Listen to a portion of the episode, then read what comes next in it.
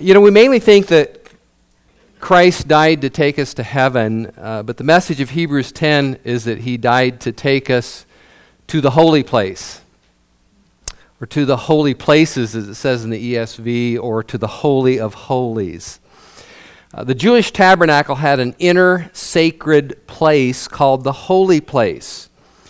It was the place where God made his presence most strongly felt or most strongly manifested, most powerfully manifested. In Exodus 25 22, God said, There I will meet with you. There, in this holy place, there is where I will meet with you. So, the purpose of the blood of Jesus is to bring us into this direct meeting with God. The purpose of the blood of Jesus, as this passage reveals, is to bring us into this holy place, this place of direct meeting with God. The purpose of the blood of Jesus is to bring us into the full enjoyment of God's presence by getting rid of everything that hampers and hinders us from living confidently near to God. Verse 19 we have confidence to enter the holy place by the blood of Jesus. And since we have that assurance, let us draw near. That's the essence of this scripture. Jesus died so that you could live near to God now. Uh, not so that we could pray once in a while, or I should say, not just so that we could pray once in a while, not just so that we could uh, worship uh, once or twice, maybe a week, not so that we could have an occasional spiritual experience where we feel close to God, but so that we could live in our hearts right near to God right now, every day, all of the way. Of course, Jesus died to bring us to heaven someday. But he didn't die just to bring us to heaven. And heaven is mainly going to be a full completion of the experience of meeting with God in the holy place that we have now. It's going to be the full blown experience of meeting God in the holy place. We will go to heaven once when we die. But every day we are to enter or live in this holy place.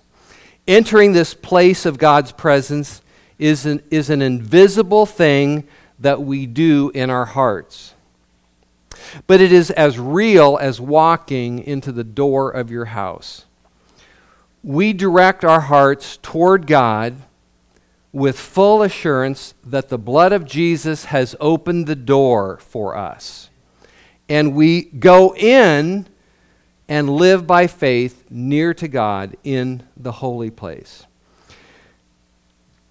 For us to really understand what Jesus did for us and what he is offering us, what he's bringing us into, we must understand what being near God, what being in the holy place, what it feels like, what it means, and how it affects us. And the scripture is full of expressions of what this experience is like and just how good it is.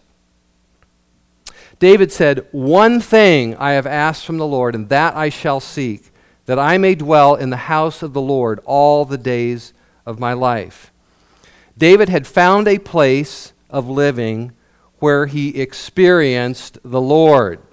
He called it the house of the Lord. It was a place of confidence in God, it was a place free from fear, full of pleasure. And he said, This is the one thing I want in life. And I never want to leave this place. I found something in God, in my heart, in my relationship with God, and I never want to leave it. And he, he wasn't talking about a literal house, he was talking about an experience in his heart with God. And the one place in life that has it all, The one experience in life that has it all is when your heart is near to God. I mean, when you are near God and there is no tinge of condemnation or fear, when there's no shadow of doubt about His love and acceptance and desire for you, when you have full assurance of faith that God is with you and for you and delights in you, life is good. I mean, it's very good. Matt Redman used uh, Psalm 84 to express this pleasure in God, and I think, I think his song "Better Is One Day in Your House" is pretty much taken from Psalm 84. How lovely is your dwelling place, O Lord Almighty! For my soul longs, even faints for you. For here my heart is satisfied within your presence. I sing beneath the shadow of your wings. For better is one day in your courts than thousands elsewhere. And we, we've sung that here. I love that song.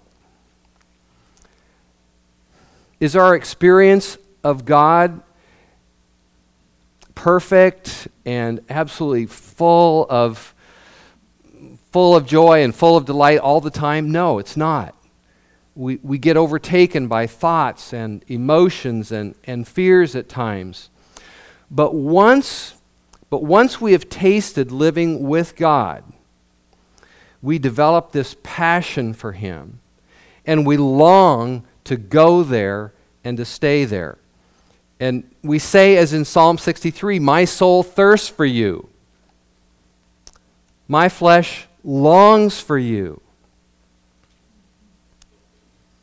And that's, that's why in Psalm 63 it says, Oh God, you are my God. I will earnestly seek you, or I will fervently seek you. My own experience is that I am either enjoying God immensely, or when I am not, I long for that. I thirst for that. And when I am not, I seek, I seek to redirect my heart back to God, back to the presence of the Lord, back to the holy place. And Psalm 63 goes on to explain why we do that. Because your loving kindness is better than life. That's why. And because your loving kindness is better than life, we say, My lips will praise you, and I will bless you as long as I live. I will lift up my hands in your name. My soul is satisfied as with marrow and fatness, or the NIV says, as with the richest of foods. And my mouth offers praises to you with joyful lips. I think of you on my bed, and or when I think of you on my bed, and I meditate on you in the night watches. For you have been my help, and in the shadow of your wings I sing for joy.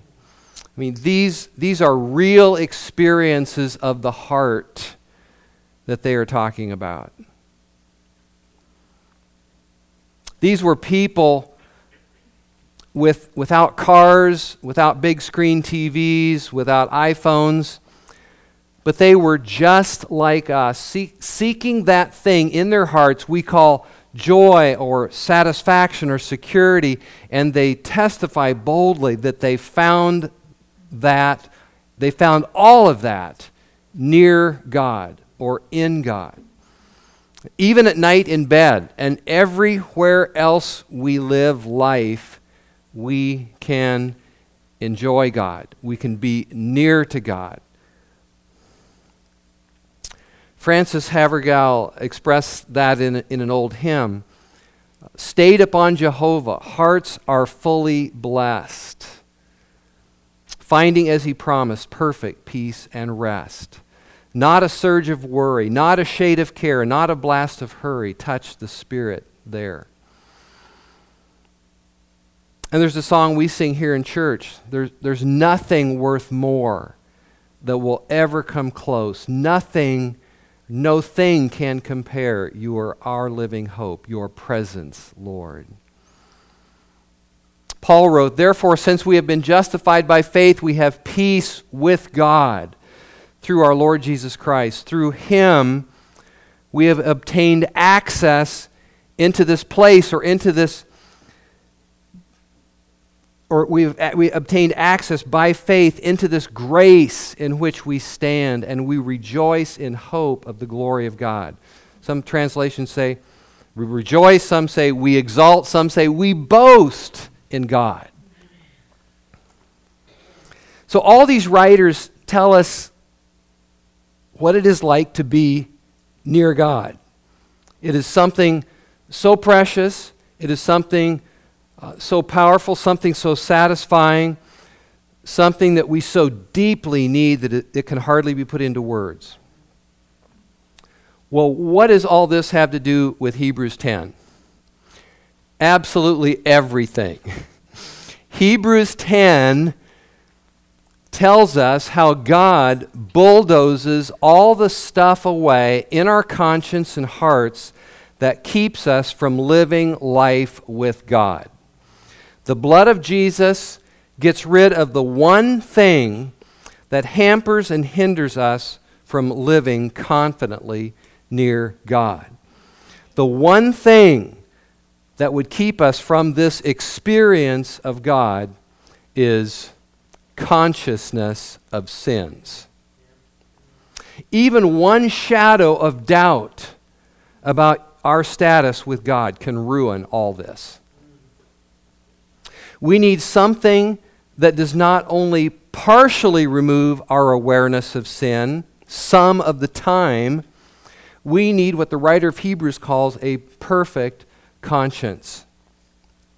Sam Storms said, the single overriding, most debilitating factor that threatens to undermine everything in our Christian lives and in our relationship with God is the failure to understand, embrace, and enjoy the full and final forgiveness of our sins.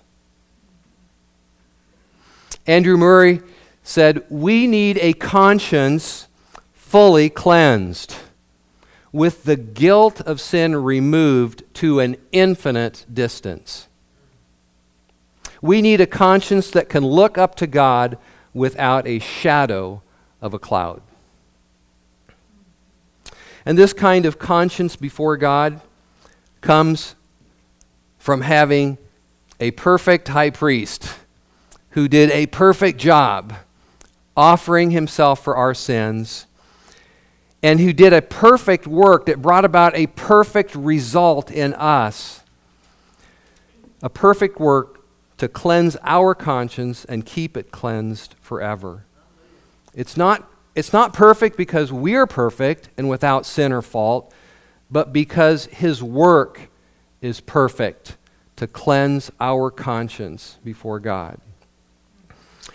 Now, this chapter begins by telling us that the sacrifices under the law were, were never what God wanted, or they were never his final answer. They were only a shadow or, or a reflection of the real blessings to come. They were like looking at a picture of a new car in a brochure. Christ is like that new car getting parked in your driveway with the keys in it. Christ is the real sacrifice with real results that have a real effect in us, in our hearts, in our conscience. He is able to bring, about the real result that actually does cleanse or purify, relieve our hearts and our conscience of, this, of the complete and total burden of sin and shame and guilt and everything that would hinder us being and living close to God, from, that would hinder us from living in the holy place, as he puts it in this chapter. He actually puts away our sin, as the writer of Hebrews says, he puts away our sin once for all. Verse, verse 1 says, The sacrifices under the, under the law, in other words, the Old Testament sacrificial system where they, where they sacrificed lambs and bulls and goats, the, the sacrifices under the law, verse 1 says, can never make perfect those who draw near. But Christ did. I mean, that's the point. That those old sacrifices can never make perfect those who draw near, but Christ can make you perfect. Hebrews 9 9 says the, the old sacrifices under the law cannot perfect the conscience of the worshiper. But Christ did. Verse 14 says, Christ, by a single offering of himself, has perfected or made perfect for all time those who are being sanctified. Verse 2 says, If the sacrifices under the law had made us perfect, would they not have ceased to be offered, since the worshippers, having once been cleansed, would no longer have any consciousness of sins? This, this, this, this stuff is really potent. It really is. The old, what, what he's saying is the old sacrifices, they would have stopped immediately if they were able to make the worshipers perfect and if they were able to remove the consciousness of sin. But those sacrifices didn't do that. The people did have, still have, consciousness of sins. In fact, verse 3 says, In those sacrifices there was a constant remainder of sins every year. But the contrast is so obvious and it is so powerful, and it's repeated all throughout this chapter. The contrast with the old is that the new is much better. Much, much better. And the contrast is that Christ did make us perfect. The, the contrast is that Jesus did cleanse us perfectly. That Jesus did remove our consciousness of sin before God in the infinitely better blessing that we have through Jesus, there is no more reminder of our sins. God Himself promises that He will remember our sins no more, or that He will not remember our sins again. An old, old Bible commentator by the name of Steinhofer said, How is the blood of Jesus better? than the blood of goats and bulls if it cannot free us from the spirit of bondage and the evil conscience, if it cannot give us full, glad confidence before God. In other words, if we are not proclaiming that the blood of Jesus frees us from the spirit of bondage and from an evil or guilty conscience, we are saying that his blood is no better than the blood of bulls and goats. If we do not really get this, how fantastic, how complete, how perfect Jesus is able to work in our hearts and consciences by his blood, then we might as well go, go back to the blood of bulls and goats. I know it's a, I know it's a bold statement, but, but it's powerful. It, and, and, and he says, in effect, if we are not proclaiming that the blood of Jesus gives us full, glad confidence before God, we are saying his blood is no better than the Old Testament sacrifices.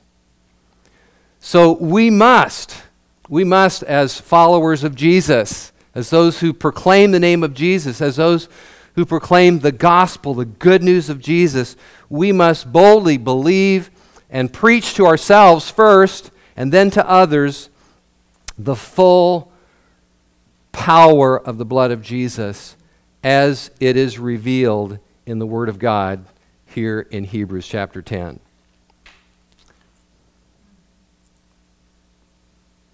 Andrew Murray said, The blood has put away the thought of sin from God. He remembers it no more forever. And the blood puts away the thought of sin in me, too, taking away the evil conscience that condemns me. The better things which the blood speaks in heaven, it speaks in my heart, too. And it lifts me into the heavenly sphere, that new state of life and communion with God, in which an end in which an end has been made of sin, and the soul is taken to the full and perfect enjoyment of the love of God. Excuse me.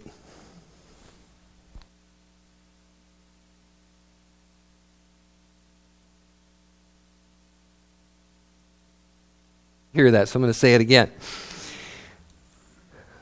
The better things which the blood speaks in heaven, it speaks in my heart too. It lifts me into the heavenly sphere, that new state of life and communion with God, in which an end has been made of sin, and the soul, my soul, your soul, is taken into the full and perfect enjoyment of the love of God.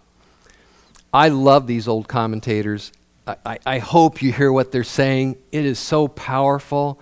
It's such a, such a beautiful um, explanation or expounding of what the author of Hebrews is saying here. I mean, this is high and holy stuff. This is high revelation. I mean, these blessings are so good that most of us probably do not believe them, even if we've been around the church and around Christianity for a long time. And I really think there's probably many of us right now thinking aware of sins, conscious of sins? Of course I am, all the time. Aren't I supposed to be?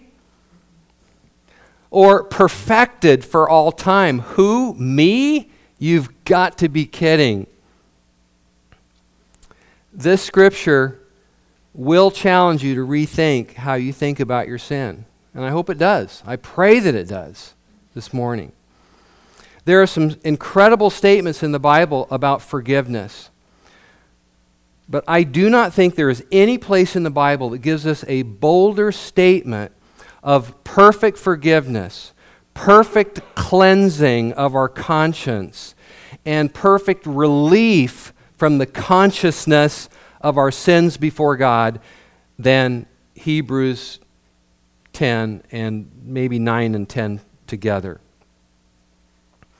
It is the mountaintop of New Covenant revelation about the sufficiency of Christ's sacrifice and its impact on our hearts.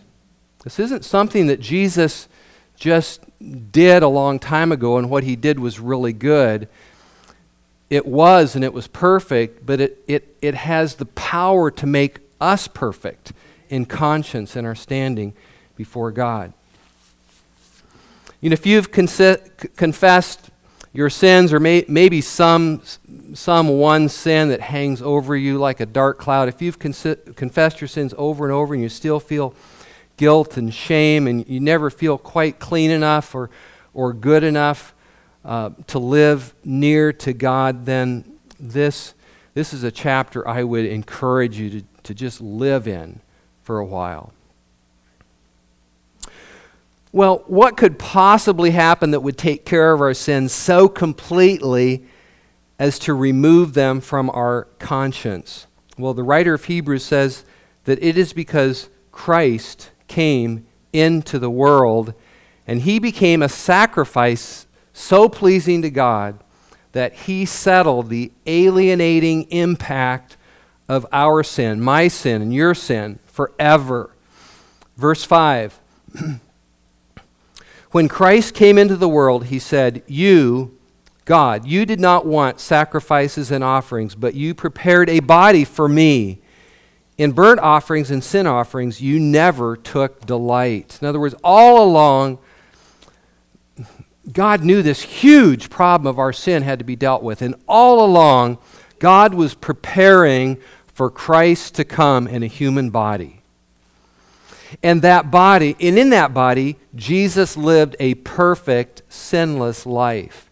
And he delighted, it says in the scripture, he delighted to do God's will. He said, I have come to do your will. I delight to do your will, O God. And the will of God for him was that he sacrifice his body, and that that sacrifice of his body would take care of our sin problem completely forever. Verse 10 And by that will, by the will of God, we have been sanctified through the offering of the body of Jesus Christ once for all. And then in verse 11 through 14, uh, Christ's work or his offering of his body is contrasted with the priest's offerings under the law. Uh, verse 11 And every priest stands daily at his service, offering repeatedly the same sacrifices which can never take away sins. In other words, the priests kept they kept standing. Why did they keep standing? Because there was more sacrifices to be offered. The priests kept standing because they had to get up and, and do it all over again. But when Christ had offered for all time a single sacrifice for sins, he sat down at the right hand of God. For by a single offering he has perfected for all time those who are being sanctified. The offering of Jesus, the one, the one time offering of Jesus, did the job that needed to be done for you and me so completely, so perfectly, that Christ has sat down. The Old Testament priests, they were standing. They were standing. Jesus has sat down. This is really important. When Satan tempts you to despair and tells you of the guilt within, all you need to do is remind him that Jesus is sitting down. When you come to God, all you need to know is that Jesus is sitting down. Jesus wouldn't be sitting down if there was one more thing he needed to do to perfect you to cleanse your conscience or to remove the awareness of your sins before God. But he is sitting down because he did all those things.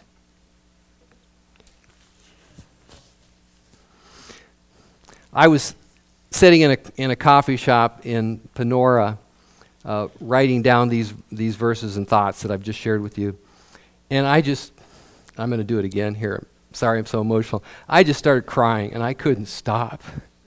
I mean, the tears just rolled down my face in this coffee shop. I don't know who else saw me there, but just the thought Jesus is sitting down because he took care of all my sins perfectly and forever. And, and I can have I can have a pure, clean conscience before God, not because I'm perfect, because of the perfect cleansing work of Jesus for me. Jesus is sitting down.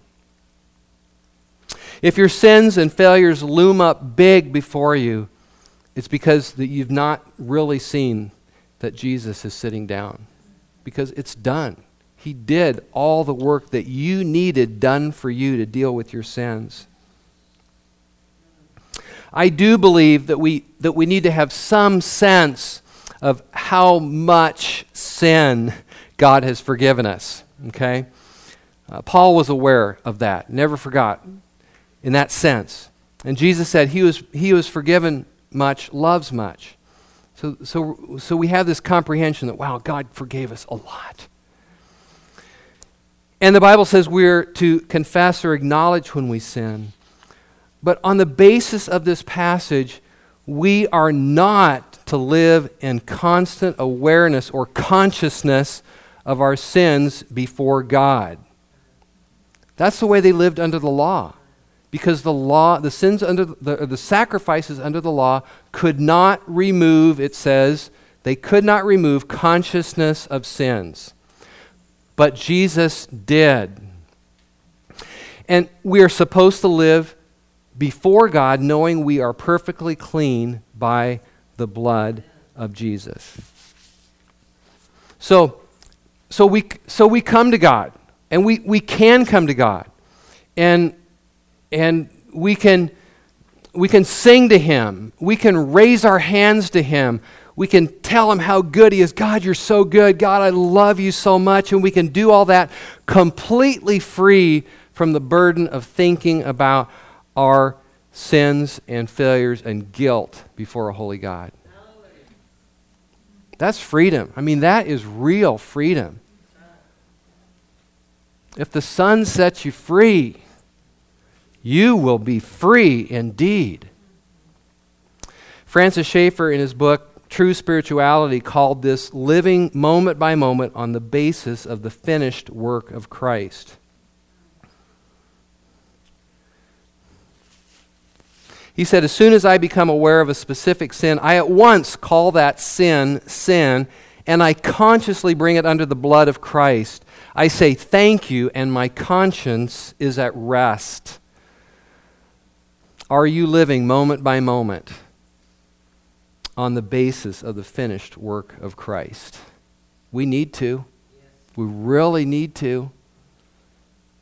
I, I mean, I'm telling you, that is what keeps us from, from living like David and expressing some of those things that I just read from the Psalms earlier about, man, your, man, your loving kindness is better than life. I never want, I want to never leave this place.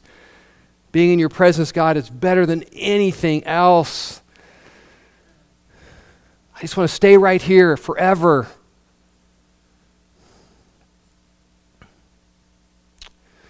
And the end result of the work of Christ for us is that we have confidence to come to God with full assurance of faith.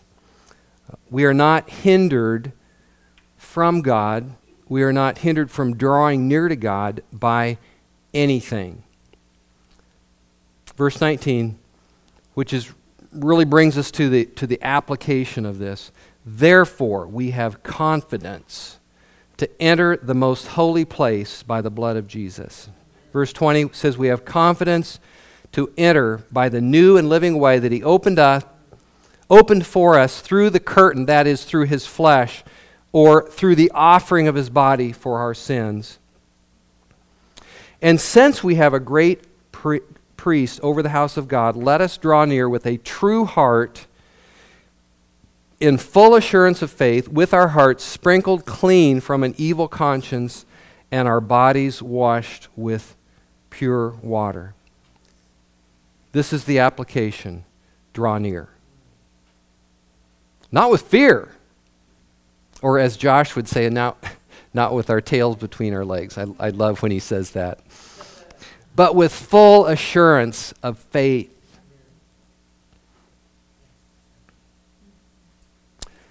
The appeal is now direct your heart to God, approach God, come right on up to God. Come near to Him with complete certainty about your status, knowing that your hearts are washed clean, knowing, as this verse says, knowing your bodies are washed with pure water. Uh, this, this language of ceremonial washing communicates the complete cleansing of our entire person inside and out. It's a very, it's a very beautiful thing because it's, it's not just it's not just like God cleans something up down inside us. He, I mean, He washes us inside and out. He cleanses our consciences, He cleanses our hearts. Our hearts are washed, our consciences are washed, even our bodies are washed. It's like as, as, an, as, an, as a complete person, body, soul, and spirit were washed and cleansed by the blood of Jesus to such a measure that we can just draw near to God with full assurance of faith.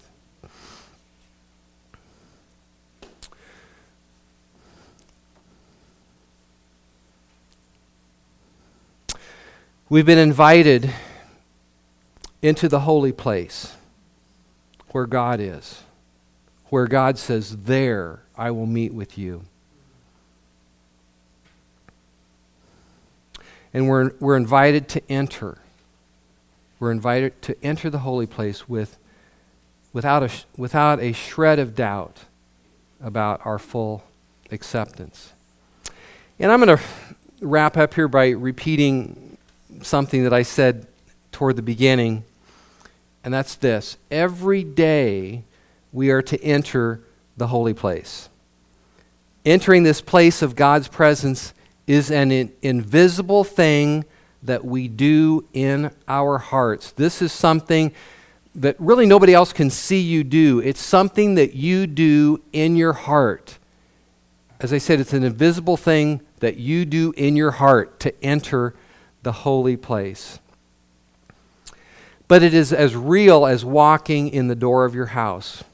We direct our hearts toward God, and we choose to do that. We actively, consciously, we, we enter, we're invited in, and we enter, we direct our hearts toward God with full assurance that the blood of Jesus has opened the door for us. And so we go in to that place. We go in through the door that Jesus opened by his blood. We go in and we live by faith near to God in the holy place. And this is something that we are continually doing. And, and it never gets old because God is like a never ending river of delights. And that's actually a scriptural phrase from the Psalm. I can't remember. Uh, Psalm 30, six maybe I, I don't for sure. He is he is like a he is a river of delights. And so we go into that place and we just seek to stay there. And i say as it never gets old because god himself is like a river of delight. And and when we don't feel that we're there and and there are times where, where we don't. Let's, let's, let's face it. We talked about this a little bit at Life Group. You know, just sometimes we, we're in those places emotionally, mentally, with our thoughts. What do we do? Well, we, we change the direction of our heart and, and we say, God, you are my God. I will fervently seek you.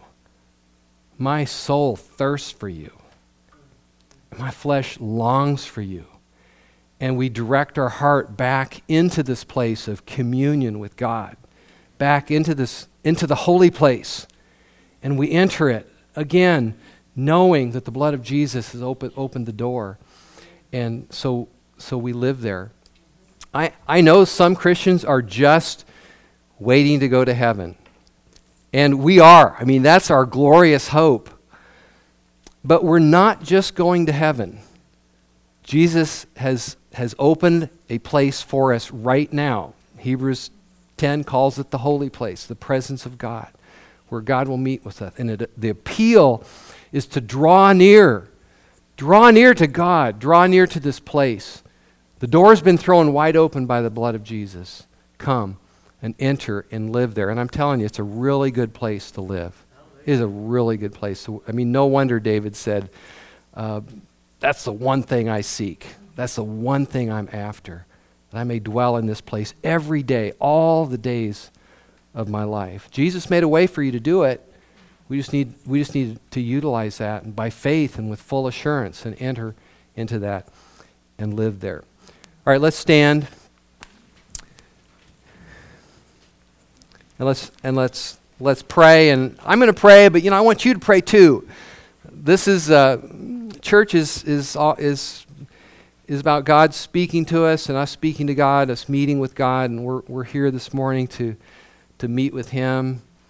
Uh, church is really all about uh, entering the holy place by the blood of Jesus. It really is. It's all about drawing near to God with confidence.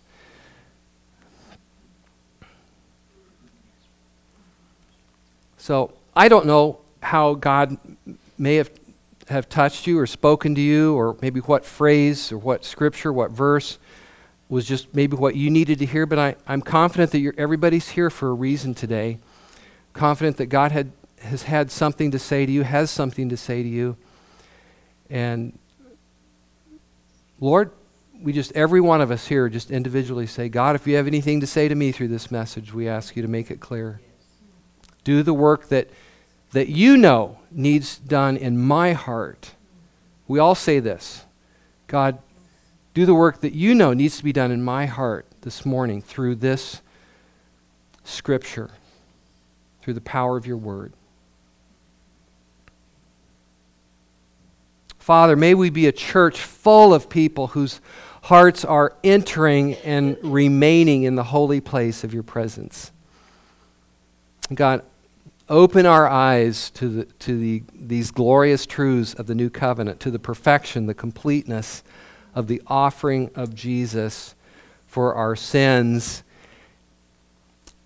to the point that it, it not only deals with our sins, but it deals with our hearts and our conscience and, and our consciousness of sins. God, we thank you for the, for the power of the blood of Jesus to deal with all this guilt and shame and sense of alienation that sin brought into our lives. Thank you for the, the, the power of the blood of Jesus to just bulldoze all this stuff out of the way and, and bring us into this place where we are, have such freedom before you. God, open our hearts to comprehend these things.